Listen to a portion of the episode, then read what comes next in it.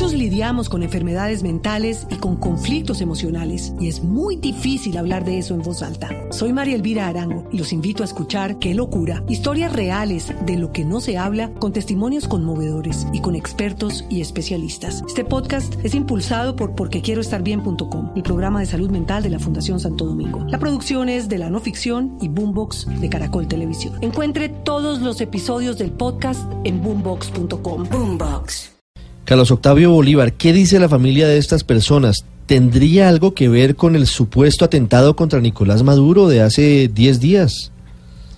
Pues lo que indican los familiares, Ricardo, es que el hijo de esta colombiana desaparecida en Venezuela habría arrendado su oficina a quienes operaron drones en el atentado contra el presidente Nicolás Maduro el pasado 4 de agosto en Caracas. Patricia Cambas, que es cuñada de Martelena Álvarez, la antioqueña desaparecida desde hace varios días en territorio venezolano, al lado de su hijastro Alejandro Bumón, así lo asegura.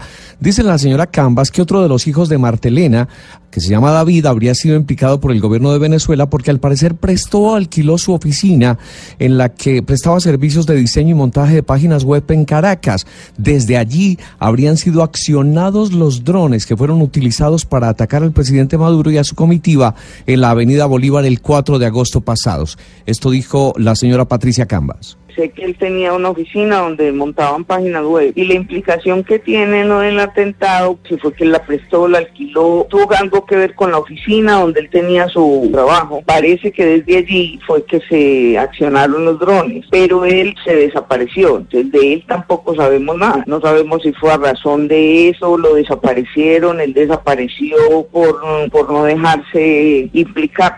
En consecuencia, son tres ya los miembros de la misma familia de origen colombiano desaparecidos tras el incidente registrado en medio de la celebración del aniversario 81 de la Guardia Nacional Bolivariana. Según sus familiares, la señora Marta Elena Álvarez, de 62 años, quien se desempeñaba como ama de casa, desapareció con su hijastro Alejandro Bumón el pasado lunes 6 de agosto, dos días después de que su casa fue supuestamente allanada por un grupo de militares venezolanos. Aseguran además que la Cancillería colombiana ya se puso al frente de este caso. En Medellín, Carlos Octavio Bolívar, Blue Radio.